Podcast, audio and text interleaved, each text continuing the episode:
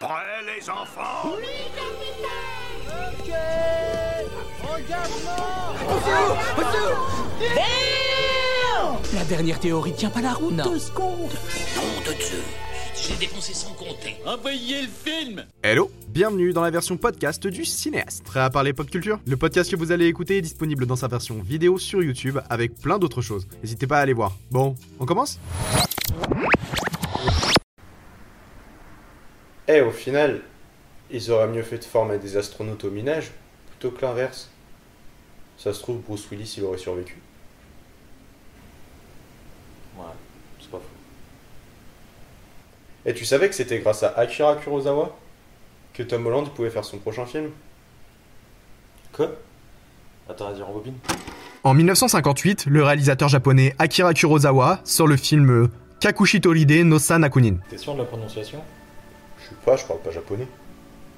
Bref, en France, le film sort 6 ans plus tard, en 1964, et il est renommé La forteresse cachée. C'est quand même vachement plus simple. Le film marche plus ou moins à l'époque, mais là, ce n'est pas la question. Quelques années plus tard, il y a un jeune réalisateur qui commence à réfléchir à un nouveau film, et honnêtement, c'est assez mal barré. Le gars avait fait deux films juste avant, et ils étaient clairement pas dingues. Mais cette fois, il a une idée folle. Donc George Lucas, de son vrai nom, commence à rédiger tout un scénario sur une guerre dans l'espace, un truc assez perché. Et pour écrire le récit, il décide de s'inspirer d'un film qu'il aime bien, celui de Kurosawa. Le lien entre les deux, c'est juste que dans le film japonais, l'histoire raconte le point de vue de deux paysans en galère, et que George Lucas a transformé ça en deux droïdes en galère. Tu vois Ouais, je vois.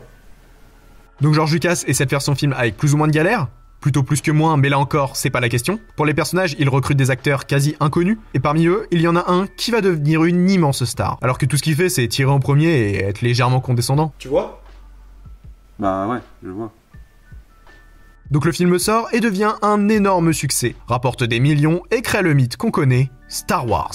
Et après tout ça, George Lucas va rejoindre un de ses potes réalisateurs en vacances dans les îles et ils vont commencer à parler de projets à faire ensemble. À un moment donné, Lucas commence à raconter l'histoire d'un archéologue qui serait à la recherche d'une antique relique et qui se battrait contre des nazis. Et là, son pote Steven Spielberg lui dit qu'il adore l'idée et que si ça marche, il serait partant pour en faire une trilogie. Donc Lucas commence à écrire le scénario et finit par créer Indiana Jones. Par la suite, les deux gars commencent à chercher des acteurs et Spielberg propose Harrison Ford. Vu qu'il l'a adoré dans Star Wars, ça fait aucun doute pour lui. À la base, Lucas refusait, mais vu qu'ils ont trouvé personne d'autre, ils ont fini par le choisir. Bref, le film se fait, Indy trouve l'arche d'alliance, puis les nazis l'ouvrent et meurent. Gros carton dans le monde, plusieurs suites, Oscar, produits dérivés, et tout ça, tu vois du coup, il y a plein de studios qui se disent Mais c'est fou cette histoire d'explorateur, pourquoi on n'y a pas pensé? Et pas que des studios de ciné. Les boîtes de jeux vidéo aussi adorent le concept. Et en 1996, l'une des boîtes en question sort un jeu vidéo qui en est inspiré. Et encore une fois, gros carton, milliers de jeux vendus, suite, adaptation ciné, un truc énorme. Mais en 2007, l'entreprise Sony qui vient de sortir sa PlayStation 3 travaille avec un studio appelé Naughty Dog, un bon gros studio. Ils ont déjà fait Jack et Crash Bandicoot. Tu vois, le genre de renard un peu fou qui fait des tornades. Donc ensemble, ils se disent que Lara Croft c'était bien sympa, et Indiana Jones aussi, mais il leur faudrait leur délire rien qu'à eux. De là naît la saga Uncharted. Et honnêtement, ils sont excellents. Perso, j'ai pas joué au premier, mais le 2, 3 et 4, ils sont juste fous. Pour changer, la saga un succès fou, suite, spin-off, et même une version comics a été créée. En 2010, ça commence à parler d'adaptation ciné dans les couloirs de chez Sony. Pour jouer Nathan Drake, on entend plusieurs noms.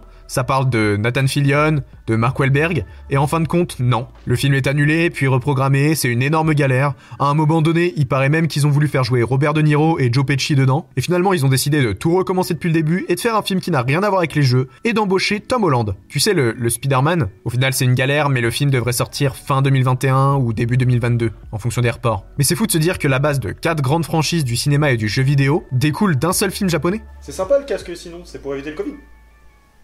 Non. C'est juste parce que tu me fais chier. Ah Merci d'avoir écouté ce podcast. Je vous rappelle que vous pouvez le retrouver en vidéo sur ma chaîne YouTube. N'hésitez pas à vous abonner ici ou à aller me suivre sur YouTube, Instagram, TikTok et même sur Twitter ou sur les autres plateformes de podcast. Et comme toujours, partagez-le, ça fait vraiment plaisir. On se retrouve très bientôt pour de nouvelles aventures dans les confins de la pop culture. C'était votre cinéaste favori, à vous les studios.